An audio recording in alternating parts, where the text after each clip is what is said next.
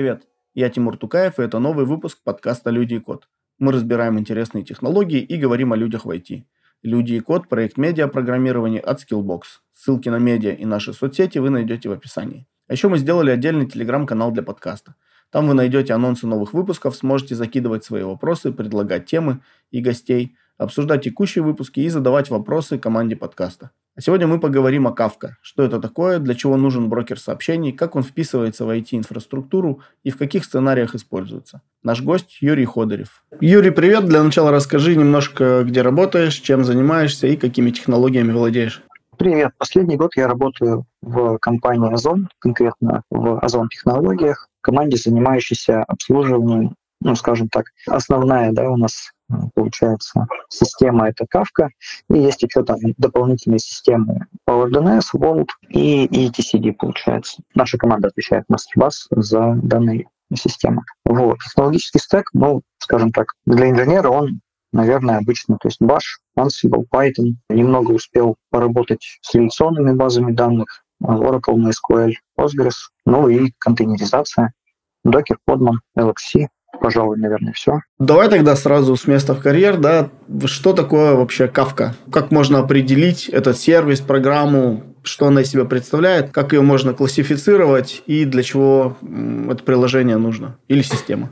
Apache Kafka ну, в первую очередь, э, это приложение для распределенного управления очередями. В первую очередь она создавалась для того, чтобы э, обеспечить взаимодействие между микросервисами. В свое время компания LinkedIn, которая является разработчиком, ну, изначальным автором э, данного приложения, Поначалу компания LinkedIn, которая разрабатывала данное приложение, столкнулась с проблемой, что в момент большинства растущих микросервисов, ну, то есть микросервисы обычно имеют свойство сильно разрастаться, когда ты уходишь в эту архитектуру. Вот. И компания LinkedIn столкнулась с такой ситуацией, что у них обмен между вот этими микросервисами а, начинает занимать очень много времени и сил, ну и, собственно говоря, они теряют управляемость между вот этим вот микросервисным нодом, как его называют. И они начали проектировать новую систему, результатом которой явилась как раз эти первые наброски а, Apache Kafka. Раньше она была просто ну, Kafka, как ее называли. И, соответственно, Основная задача — это обеспечить э, взаимосвязь между кучей маленьких сервисов, которые являются продюсерами, да, и предоставить э, в быстром формате э, кучу, кучу потребителей в лице консюмеров, ну, то есть возможность учитывать сообщения, которые прилетают. Вот, то есть если коротко отвечать, что такое апофикавка, ну, распределенный брокер сообщений, можно так сказать, который отвечает за быструю запись и за быструю отдачу сообщений. А вот ты говорил о микросервисном аду, когда количество микросервисов разрастается. А вот из чего он возникает, в чем заключается? Я правильно понимаю, что в архитектуре с Kafka есть вот посередине вот некий брокер сообщений, который всю коммуникацию на себя берет. Если его нет, то микросервисы как-то сами э, должны знать друг о друге и как-то напрямую друг другу что-то отправлять, да? Из-за чего там возникают проблемы? Да, все так. Ну, то есть, э, получается, до того момента, когда люди начали активно использовать там разные брокеры для стандартизации обмена сообщениями э, между сервисами, да, у каждого сервиса был условно, была своя какая-то реализация. То есть, условно, чаще всего это был REST, у кого-то там SWAP в качестве интерфейса, да, и формата обмена сообщениями. Ну и, соответственно, каждый микросервис реализовывал какой-то REST-интерфейс, на котором он говорил, что реализует взаимодействие. То есть там в случае запроса он готов отвечать там, в определенном формате, в случае ответа он там, тоже в каком-то определенном формате готов отвечать. И так как э, микросервисов всегда очень много, они очень быстро растут, у тебя получается не всегда получается следить за тем, что каждый микросервис, абсолютно каждый микросервис реализует модель правильно. Ну, то есть вы там условно договорились, да, что у тебя есть REST-интерфейс, который на определенные эндпоинты, э, когда там делаешь какой-нибудь get-запрос, да, он должен отвечать там строго в определенном формате, например. И в какой-то момент времени ты ну, там, условно, если у тебя появится тысяча, там, две тысячи микросервисов, ты уже, скорее всего, не будешь понимать, а все ли сервисы у тебя работают по твоим шаблонам, которые ты задумал архитектурно. И, соответственно, вот эта вот стандартизация, она начинает сильно хромать при увеличении сервиса. Вот. Apache Kafka, да, она, получается, вклинивается посередине между, между вот этой цепочкой передачи данных, да, и она говорит, что, ребята, теперь мы работаем с вами по одному протоколу, по одному единственному. Вот он, мой TCP-шный протокол, давайте используйте его, и мы сейчас стандартизуем с вами весь канал обмена сообщениями. Но по большому счету оно так выглядит.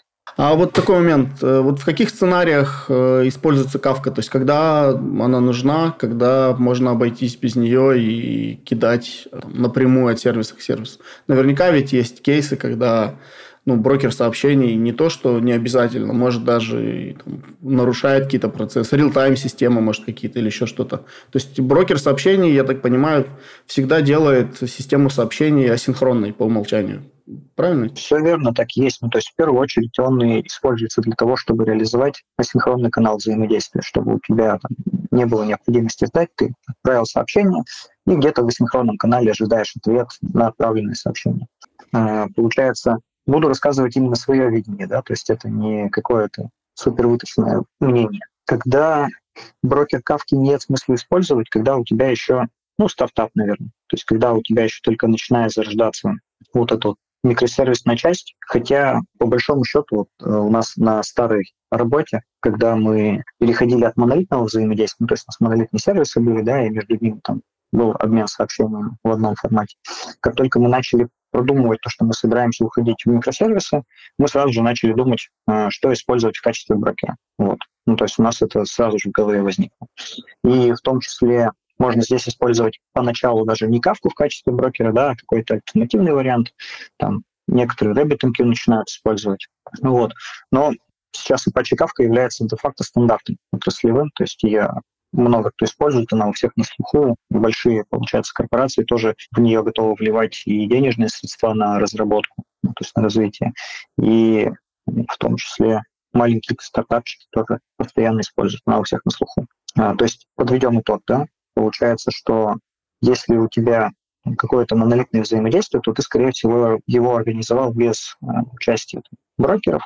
Ты, скорее всего, там используешь какую-нибудь там REST-модель, либо gRPC, либо еще что-нибудь, в зависимости от того, как устроен монолит. Ну, вот.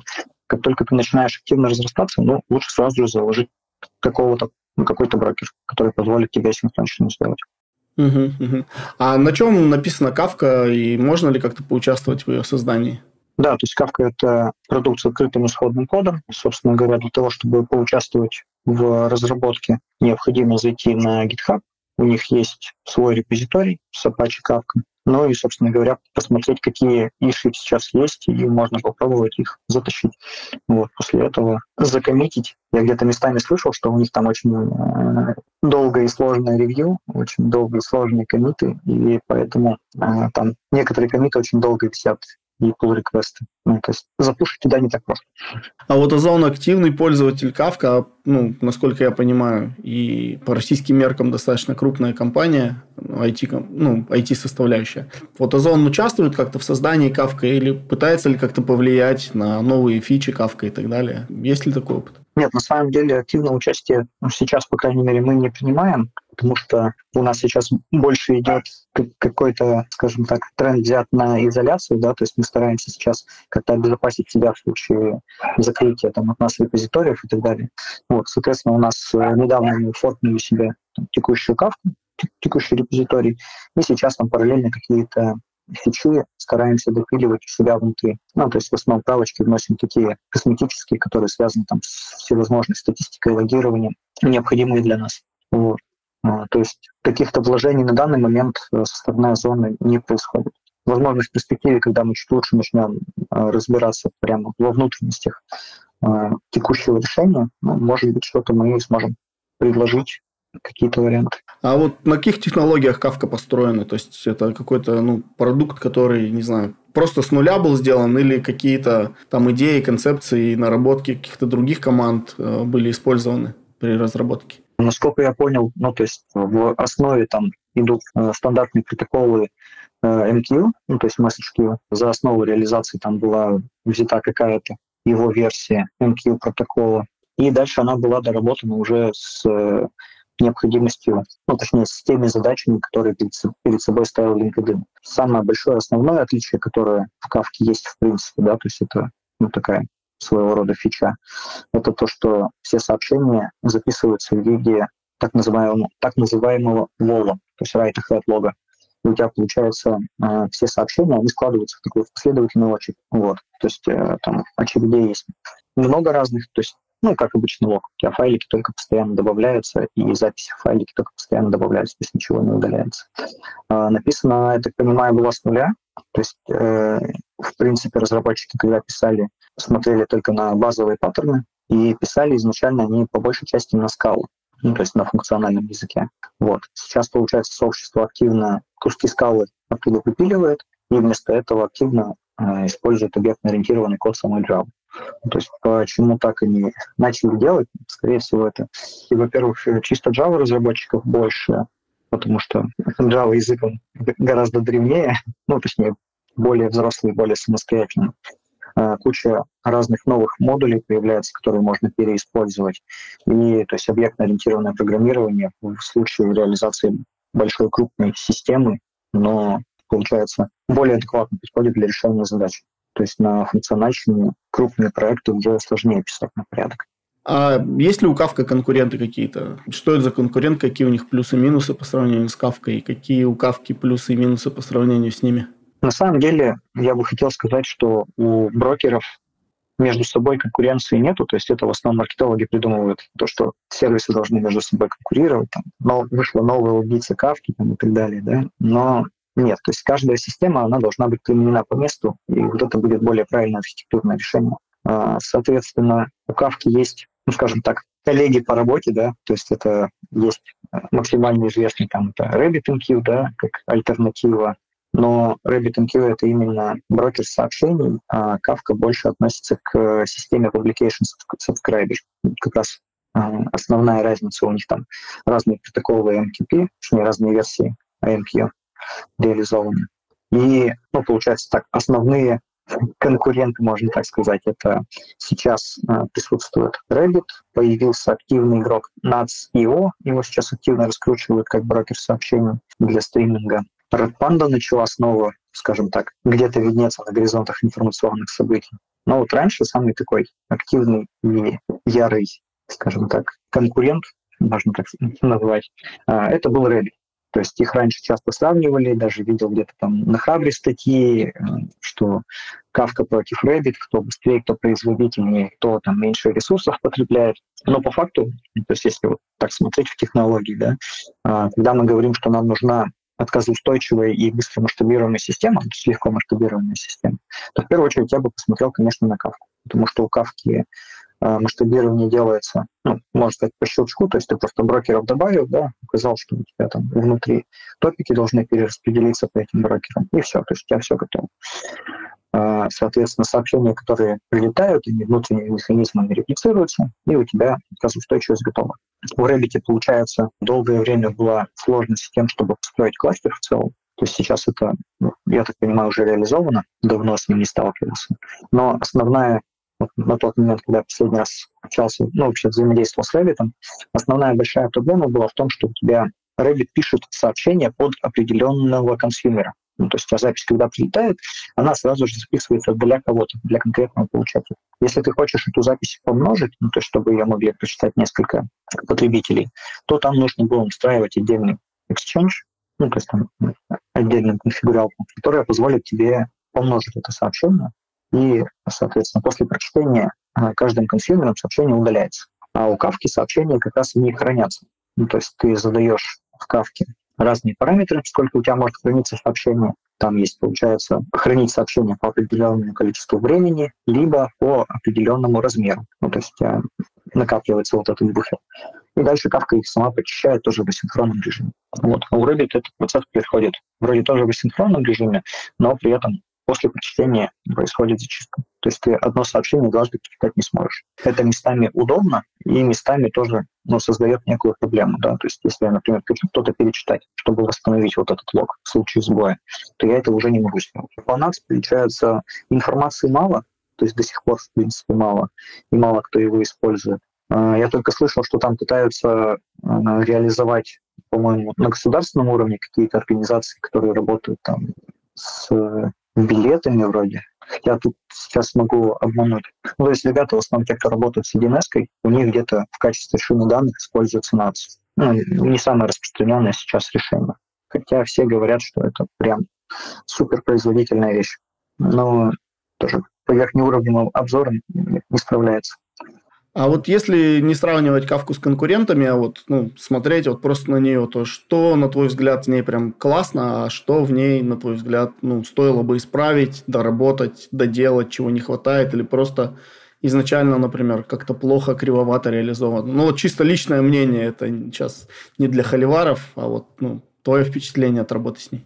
Ну, у нас, э, получается, основные проблемы, основное горе, да, которое мы там хапали в некоторые моменты времени, да, это в основном было связано с э, реализацией там, остаточных еще кусков кода, связанных со скалой, то есть там разного рода, когда даешь большую нагрузку, у тебя разного рода блокировки возникают, если получается у тебя ну, такая нагрузка уже идет там за несколько миллионов сообщений, да, либо если у тебя там э, идут батчики маленькие, маленького размера, но при этом очень большая транзакционность, э, у тебя, получается, иногда кавка не успевает там, э, расширять логи на свои, получается, внутренние файлы.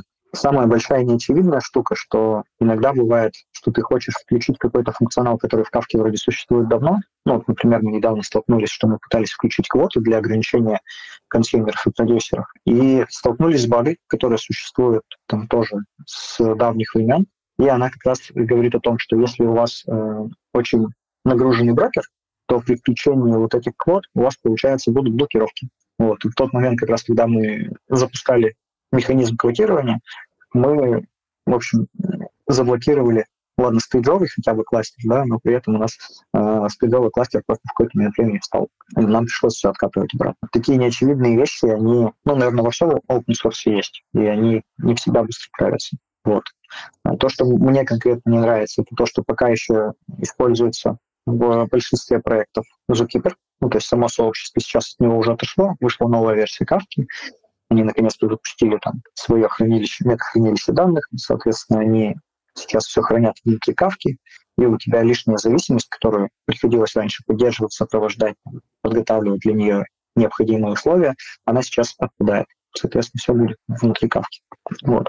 На этом, пожалуй, все, что я могу такого из наболевшего сказать. А, да, кстати, самое главное, о чем нужно сказать, когда вы работаете с кавкой, самая большая боль. Есть очень много разных флажочков, очень много разных конфигурационных параметров, которые позволят тебе выставить в ногу. Вот. И на это люди прям даже целые доклады пишут, что как правильно приготовить кавку, как сделать так, чтобы она была производительная. И здесь очень требуется много читать документации. То есть порог вхождения в саму кавку сборку кластера, он на самом деле высокий. Вот. И поэтому там требуется как раз э, содержать штат апсов, которые могут с, с внутренней со стороны, со стороны самого брокера рассказать, подсказать, что правильно использовать в какой момент времени. Вот. У нас тоже есть, получается, набор заготовок, э, которые мы используем при развертывании кластера. Ну и тоже есть там набор э, базовых примитивов, которые мы там рекомендуем разработчикам использовать. Самая большая боль кавки. А, а вот если говорить уже там не о плюсах, минусах, да, а вот о развитии кавки, если это open source проект, наверняка есть какие-то публичные родмапы, кто-то из разработчиков какие-то, может быть, доклады делает. То есть куда вообще кавка развивается, есть ли внутри нее какие-то проекты, которые должны сделать ну, что-то прям супер интересное в ней, или, может быть, не супер, а просто интересное? Ну вот одно из самых важных событий, которое недавно произошло, это как раз э, официальное заявление, то, что Кавка готова отказаться от использования Zookeeper, то есть вот этот кейрафт, его очень давно ждали, э, разработку. Честно говоря, после того, как кейрафт запустили, я даже перестал следить за новостями, ну, то есть это вот прямо было самое основное, что все ждали. Э, думаю, что новые вехи, ну там при желании можно, конечно, посмотреть. Мы пока еще просто даже до этой вещи не, не дошли. То есть у нас, получается, еще в нашей архитектуре пока используется устаревший вариант. Вот. Я на самом деле думаю, что желающие разработчики, которые хотят связать себя с кавкой и продолжить путь активно развиваться, на самом деле те, кто умеет работать с кавкой на рынке труда ценятся, ну, на самом деле очень хорошо, потому что очень много людей требуется. Поэтому можно спокойно зайти на apache.kafka.org, точнее на apache.org, и посмотреть, какие родмапы по развитию будут заложены в Kafka. Ну, то есть что еще планируется глобального применять. То есть сейчас э, там, следующая века я не смотрел, они закончили, не закончили, это реализация свободной миграции. То есть если получается у вас кластер с использованием Zookeeper, то как мигрировать э, со старой версии кластера на новую без э, разбира, ну, получается, без разлома старой архитектуры. А вот подскажи, ну, раз Кавка встраивается в, ну, в какую-то систему информационную, значит, э, наверное, у нее есть какой-то API, да? Вот. И, наверное, есть еще какие-то SDK. То есть с чем, с какими технологиями, языками программирования она дружит, с какими не дружит, какие возможности есть в API, то есть как она работает со всем окружением. На самом деле почти для всех языков ну, основных имеется в виду, там, .NET, Java, ну, на Java вообще нативное обращение идет, а, вот, то есть, получается, .NET, Python, написана отдельная плюсовая прослойка, LibreD Kafka называется, и, в принципе, все для соединения Kafka, для взаимодействия с Kafka подключают данный модуль, в котором уже базовые примитивы все, ну, получается, реализованы. Соответственно, ну, есть, да, свой API, который работает там по TCP протоколу, да, ну и там базовые методы fetch, pull, пожалуй, все. Со стороны именно инженерной части для меня ну, как бы базовая часть самая простая. То есть, получается, ну, я и разработчикам, на самом деле, обычно об этом рассказывал всегда, что для того, чтобы работать с кавкой, вам сильно много не надо для начала. То есть вам, получается, необходимо подключить модуль и реализовать там базовые функции, которые необходимы то есть для отправки сообщений и для их вычета. Вот. А дальше уже тонкие конфигурации мы, соответственно, подстраиваем, если это необходимо. А вот как вообще работает Кавка? Ну, то есть ты вкратце упоминала, вот если чуть поглубже погрузиться, как она работает, что умеет, что не умеет, как обрабатывает сообщения, как вот все это под капотом происходит? Как обрабатывать сообщения? Ну, тут на самом деле тоже все просто. То есть, получается, у Кавки по верхнему уровню для того, чтобы там, начать в нее писать или из нее вычитывать, да, существует там верхнеуровневая абстракция в виде топика. Ну, то есть это получается альяс к определенному набору данных. Ну, то есть получается, вот у тебя есть, например, заказы, да, то есть топик так и будет называться, например, orders, и там уже дальше э, могут храниться все заказы, связанные, ну, точнее, приходящие на кавку, да. Соответственно, ты как consumer тоже указываешь данный топик для того, чтобы начать вычитывать его, и дальше уже там есть тонкости в хранении информации на диске. То есть у тебя получается верхнеуровневая сущность, на которой все находится, это топик. И под этим топиком уже прямо на диск информация раскладывается в виде партиций. И с помощью этой же партиции как раз реализован э, механизм, э, получается, репликации отказоустойчивости. То есть у нас получается, когда мы создаем топик, мы можем сразу же ему указать э, параметры на старте, которые будут использованы. Это там, replication фактор, сколько реплик создавать для конкретной партиции. Ну, то есть на сколько брокеров разложить файлик с запасом, да, и сколько партиций использовать. То есть партиция — это прямо э, файл, в который будут идти записи, ну, то есть на диск, как они будут складываться. И если там существует необходимость э, большой параллельной записи, ну, то есть когда у тебя э, многопоточное приложение, да, и оно планирует записывать в несколько потоков, то обычно как раз вся запись реализуется через там, добавление партиций. То есть нужно тебе увеличить количество сообщений там, в секунду. Ты можешь сказать, что у меня этот топик будет там, содержать 20 партиций, и эти 20 партиций будут разложены там, на 20 разных машинок. Все, у тебя запись параллельно будет раскладываться на разные железки, и, соответственно, скорость будет ну, на весьма хорошем уровне. Ну и, соответственно, ты также можешь нагрузку э, скейлить по разным железкам. А подскажи, вот э, есть ли какие-то главные какие-то термины, не знаю, концепции, которые надо знать, э, начиная работать с Kafka, там, вкатываясь в нее потихонечку? Ну да, то есть у Кавки стандартная терминология, ну точнее как для нее это стандартная, да. То есть э, в Rabbit, по-моему, вместо топика используется понятие как схема, вот. Э, у Кафки топик это как раз верхнеуровневая сущность. Дальше партиции — это то, куда осуществляется физический запись на диск, ну, либо не на диск, в память, ну, то есть это вот физическое разделение прямо под топиками, которые ниже находятся. Consumer — это потребитель, это subscriber, который подписывается на определенный топик и слушает изменения по нему. А продюсер — это, соответственно, тот сервис, который выполняет запись получается, если уже спускаться к данным, то есть все данные, так как они записываются в виде лога, они имеют смещение, offset.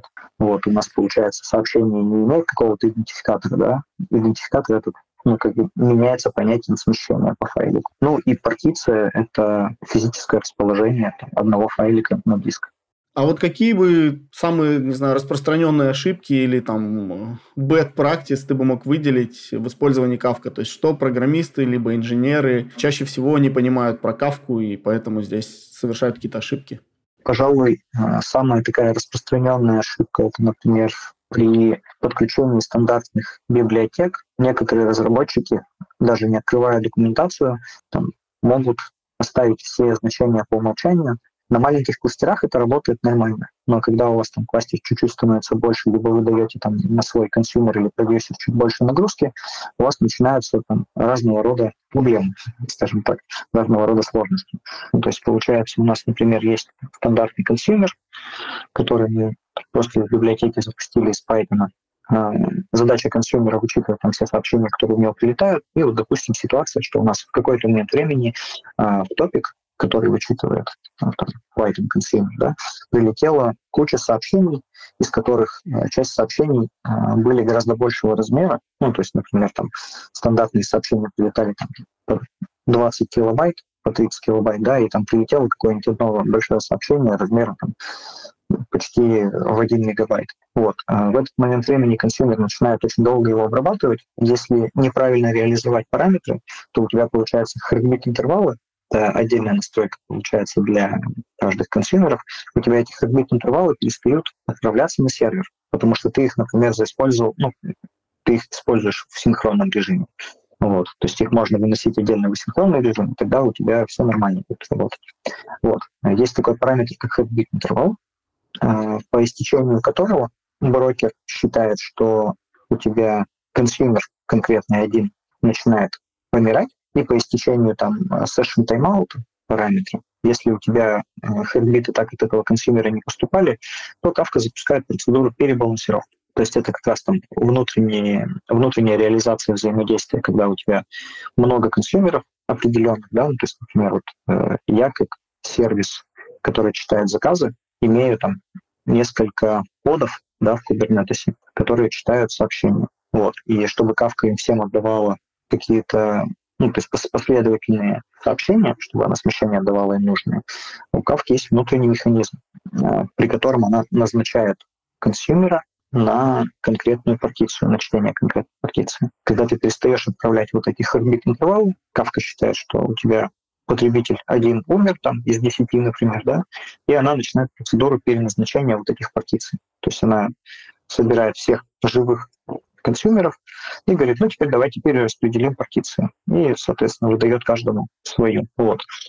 То есть вот здесь уже начинаются тонкости, да, что разработчик может не знать, и в документации может быть, например, не описано, что там heartbeat интервалы должны отправляться там, в асинхронном потоке, да, чтобы Kafka всегда знала, что ты живой. У тебя может быть слишком маленький вот этот heartbeat интервал, а он настраивается также на стороне консюмера, на стороне consumer группы, я даже так сказал. Вот. И все вот эти там тонкие параметры, их можно отправлять. С продюсерами там тоже есть тонкости. То есть, у получается, на продюсере ты можешь, а, например, а, задавать для сообщения варианты batching а, ну, то есть, когда у тебя несколько сообщений группируются в один условный пакет, да, и отправляются целиком. Бывают такие ситуации, что разработчики используют вот этот параметр batching, да, но при этом не представляют, что их на самом деле там есть несколько ручек, которые позволяют настроить батч. То есть я вот там в начале интервью заикался, да, даже, наверное, в середине, что у кавки можно там настроить хранение партиций, время хранения партиций по размеру и по времени. И вот у продюсера есть примерно такой же параметр а, как долго собирается батч. То есть у тебя, получается, есть время ожидания, либо количество записей в этом баче. Ну, то есть, например, ты говоришь, что продюсер, ты должен либо собрать тысячу сообщений ну, тысячу строк, да, получается, в одно сообщение, как батч, да, и отправить. Либо просто ожидай, там, условно, секунду, либо там 500 миллисекунд перед тем, как отправить. То есть если у тебя вот этот батч в 10 тысяч не собирался, там, неважно, отправляй. Отправляй как есть. Вот. Некоторые разработчики оставляют этот параметр, например, при включении батчинга по умолчанию, по умолчанию там вроде 100 миллисекунд стоит.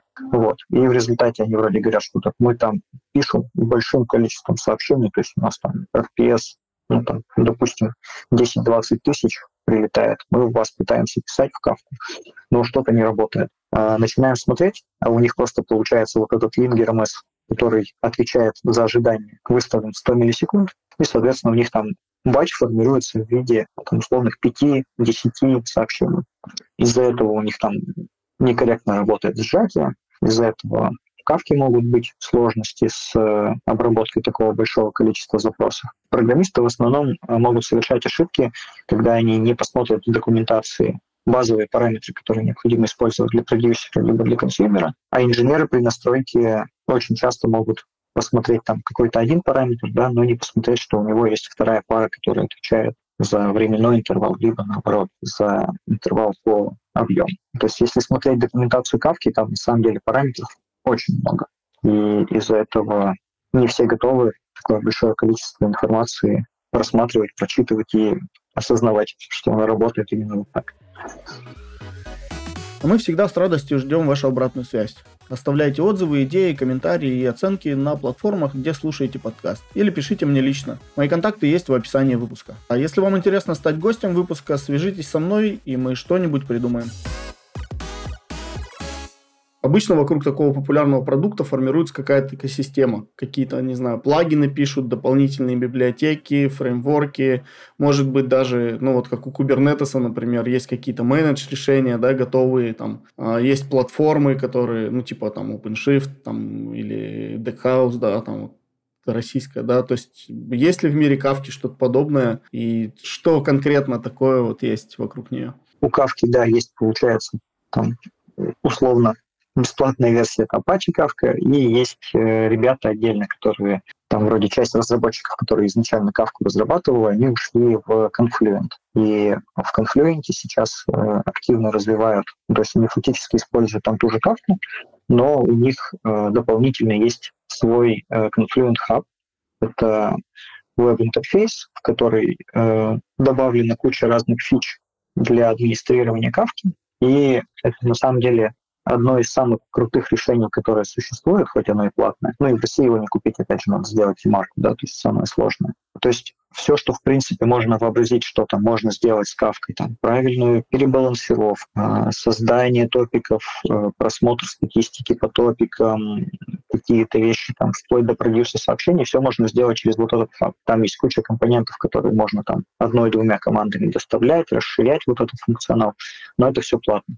То есть есть бесплатная версия Confluent Hub, которая вроде реализована там, для одной машины, ну, для одного там кластера условно, и остальное все у них считается платным. А лицензию в России не купить. И там, по-моему, какие-то очень хорошие денежные средства. А есть куча бесплатных решений. Ну, то есть дальше уже приходится собирать вот эту вот экосистему, можно сказать так, по кубикам. Ну, то есть можно, получается, отдельно прикрутить веб-интерфейс, таких на самом деле много существует. Можно отдельно посмотреть там какие-то реализации в виде регистра схем для того, чтобы делать, а, получается, сериализацию десериализацию.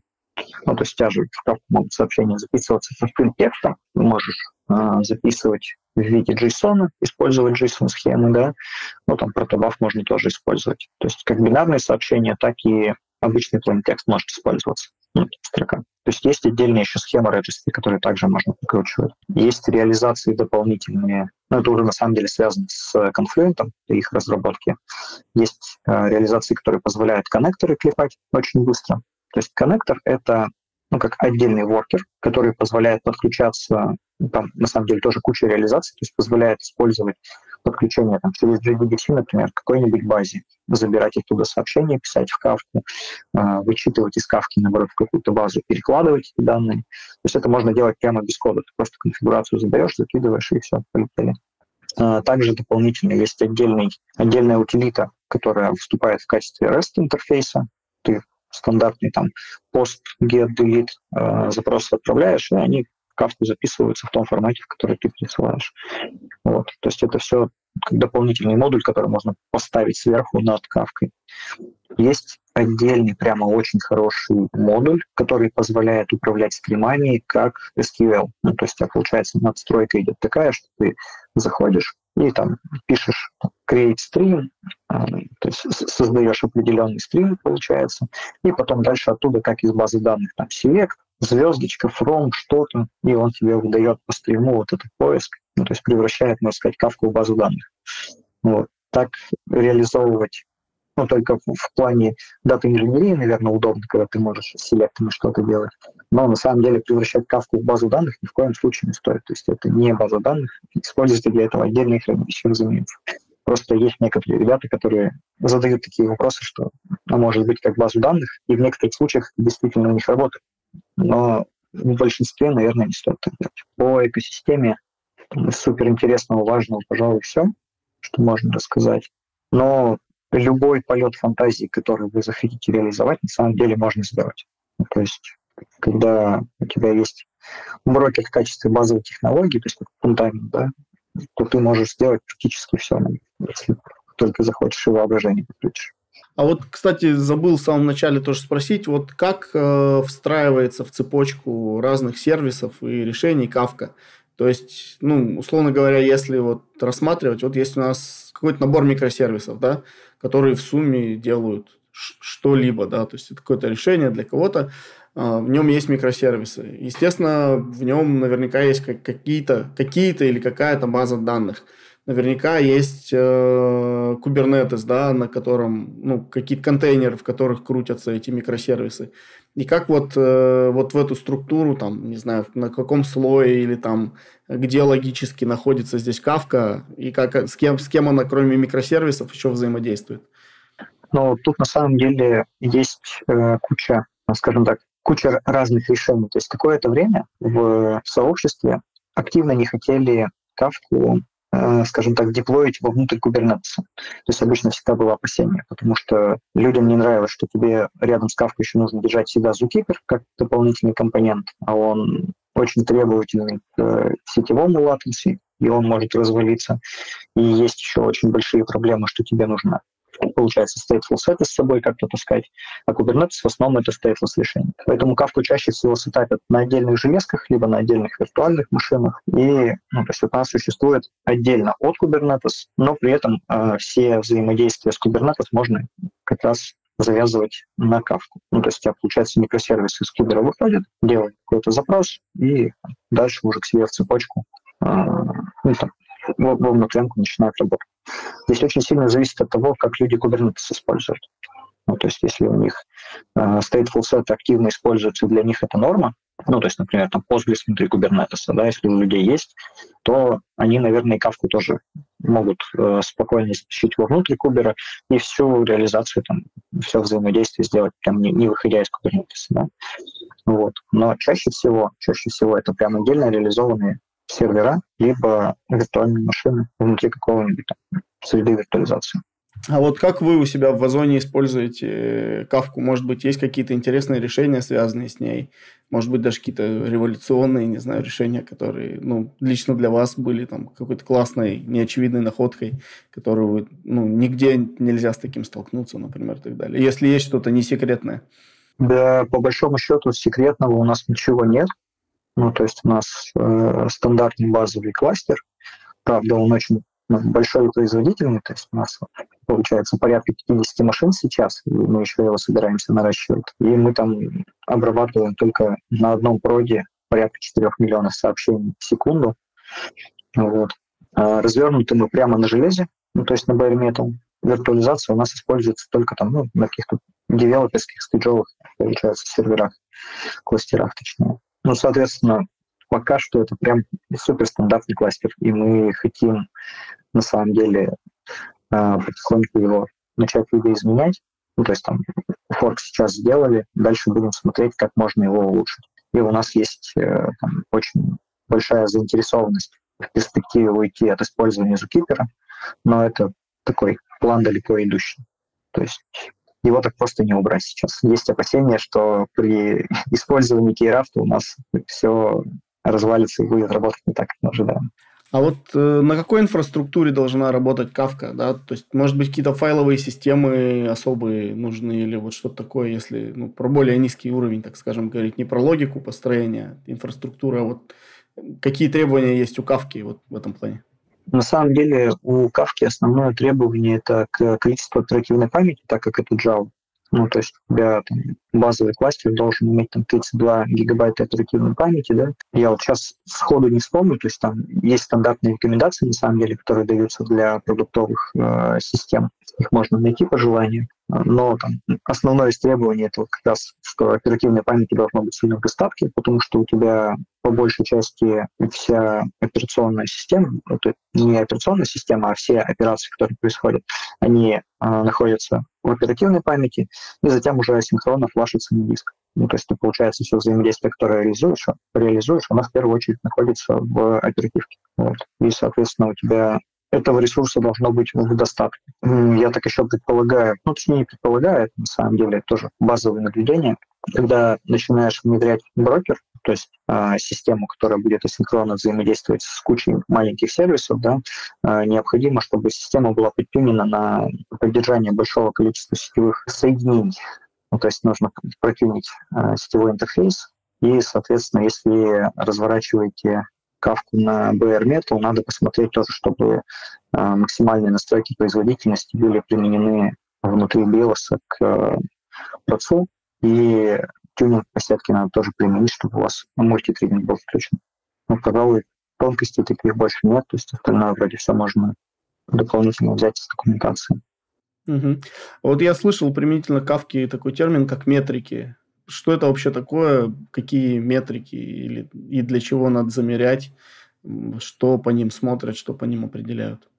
А, да, ну, то есть мониторинг это на самом деле одна из самых важных частей при работе с любым сервисом. Ну, то есть, чтобы... Ну, обычно, когда ты разворачиваешь сервис, ты всегда стараешься сделать так, чтобы о проблемах, которые могут случиться, которые вот-вот сейчас возникнут, да, чтобы ты о них узнавал раньше, чем пользователь, чем твой конкретный потребитель. Это идеальная картина Вот. И в соответствии с этим у Kafka есть э, куча дополнительных инструментов мониторинга, которые позволяют посмотреть ее текущее состояние. То есть можно как э, вовнутрь с помощью Java агентов подкидывать там GMX экспортеры, дополнительные есть экспортеры, которые позволяют э, самой ноды, самой, получается, операционной системы снимать метрики, как загрузка ЦПУ, RAM, нагрузка на диски, получается. Ну, то есть это стандартный экспортер, который существует. Вот. А вовнутрь э, кавки мы подкидываем дополнительно GMX экспортер, который вытаскивает метрики такие как а, загрузка IO-трудов, например. Это то, что не относится к стандартным метрикам, которые есть. Да. Отдельно, ну, получается, при включении квот для пользователей при попытке включения вытаскивали дополнительные метрики, которые позволяют а, отслеживать пользователей, которые попали в тротлинг по этим квотам, ну, то есть которые были ограничены по результатам включения квот. Но а так во всем остальном для кавки используются базовые дашборды, которые есть в Grafana, метрики собираются через Прометей, соответственно. Вот. И можно, в принципе, на основе этих метрик смотреть, насколько быстро у вас возрастает объем определенных топиков, насколько часто там меняются, насколько быстро возрастают партиции, есть ли перекосы по этим партициям. То есть идеальная картина мира, когда у тебя топик, ну, то есть, получается, верхнеуровневая тема, да, и под ней партиции находятся несколько штук. Идеальная картина мира, когда они все сбалансированы. То есть, условно, Э, там 10 партиций, и каждая из них там равномерно заполнена там, по гигабайту, плюс-минус там 10-20%. А, иногда бывает такое, что разработчики неверно настраивают запись в топике, и может быть перекос очень сильный. То есть у тебя там одна партиция может занимать гигабайт, а другая там килобайты какие. И такие вещи тоже необходимо отслеживать, чтобы производительность была на высоком уровне так как у тебя, если неравномерно топик распухает, у тебя, соответственно, будут страдать там чтение и запись в том числе. Ну, это все нам как раз позволяет делать, ну, мы все это реализуем с помощью э, метрик, собираемых через экспортеры разные. А вот как вкатиться в кавку? Ну, понятно, что это может громко звучит, да, это там не отдельная специальность э, и так далее, но вот если я никогда с кавкой не работал, а хотел бы научиться что мне надо сделать, что придется дополнительно изучить, а, может быть, где задать вопросы, на кого подписаться, что почитать, вот ты бы порекомендовал? Ну, в первую очередь вообще в целом, когда я начинал, мне для старта очень сильно помогли инструкции от конфлюентика. Для старта лучше всего использовать их комьюнити-версию, которую можно, в принципе, скачать. То есть у них есть открытые образы, которые позволяют э, запустить у себя там локально, либо такую полупродуктовую сборку кластера Kafka. То есть у них там уже очень много инструкций, э, хорошо расписанная документация, которая позволяет как раз посмотреть, какие параметры нужно использовать. После того, как с конфлюентиком более-менее разобрались, э, можно уже идти почитать там какую-то тонкую часть, какие-то тонкие настройки на Apache, потому что у Confluent есть очень много информации, но и в том числе очень много чего не описано. То есть более тонкие вещи, какие-то релизы, то, что изменилось, э, какие параметры там новые были введены, лучше всего читать, конечно же, на сайте Apache. У Apache, помимо основной документации, да, которую можно найти на их сайте, есть еще отдельный трекер, в который э, заносятся там всевозможные э, proposal, то есть предложения, в которую заносятся там какие-то баги. Вот. Э, все баги в кавке и всевозможные изменения, они заносятся в виде аббревиатуры KIP, то есть Kafka Improvement Proposal. Э, и ее можно найти как раз там в Яндексе, в Гугле э, по тому же вхождению. То есть находится она на Confluence, на платформе открытой, да, cvt apache.org. Вот. И там на самом деле очень куча разной информации, которая как раз позволяет более детально погрузиться в какие-то э, новые изменения, которые предстоят в Кавке. Да? То есть там более детально все расписывается. И расписывается прямо теми людьми, которые стоят у истоков этой идеи. Э, соответственно, очень сильно и хорошо могут помочь ребята в Телеграме, которые находятся в канале про Кавка. Не могу их не прорекламировать. Очень долго получается, владелец данного канала э, работал в конфлюентике. Также не могу не отметить, что очень сильно мне помогли ребята в канале про Кавка, в том числе администратор данного канала Виктор Гамов. Он очень долго работал как э, Кавка-адвокат в конфлюентике, и он активно продвигал, э, на самом деле, всю эту тему с Кавкой среди русскоязычного сообщества. Насколько я знаю, он, правда, сейчас уже в, в не работает, то есть он вроде ушел в Конг, но так или иначе все равно само сообщество уже активно живет, развивается, и там, Виктор тоже иногда подключается к каким-то вопросам, ну там просто давая комментарии в чате. По крайней мере, ребята там все очень добрые, можно всегда прийти с какой-то проблемой, всегда найдутся люди, которые подскажут хотя бы в какую сторону копать. Слушай, классно. Я вообще, честно говоря, с трудом знал, что такое Кавка. Только по университету знал, что это который замок и процесс написал. Вот. И по шутке про Грефневу. А теперь я знаю больше. я как это, как Нео, который проснулся. Я знаю кунг-фу. Вот. Классно. Спасибо, что рассказал. Спасибо, что поделился, нашел время на наш подкаст. Тебе огромное спасибо, что пригласил. На самом деле было очень волнительно и я бы сказал, местами сложно собрать мысли.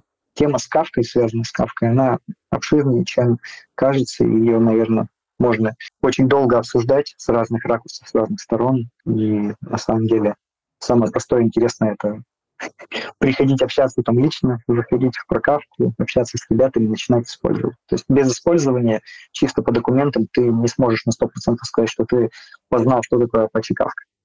Да, как говорят китайцы, путь в тысячу ли начинается с первого шага, поэтому надеюсь, для кого-то этот выпуск станет тем самым первым шагом на пути в тысячу ли, а, и он познает кавку во всей полноте. Спасибо, хорошей недели. Спасибо, пока. С вами был Тимур Тукаев. Слушайте наш подкаст на разных платформах, ставьте звезды, оставляйте комментарии и делитесь с друзьями. Хорошей недели. Пока.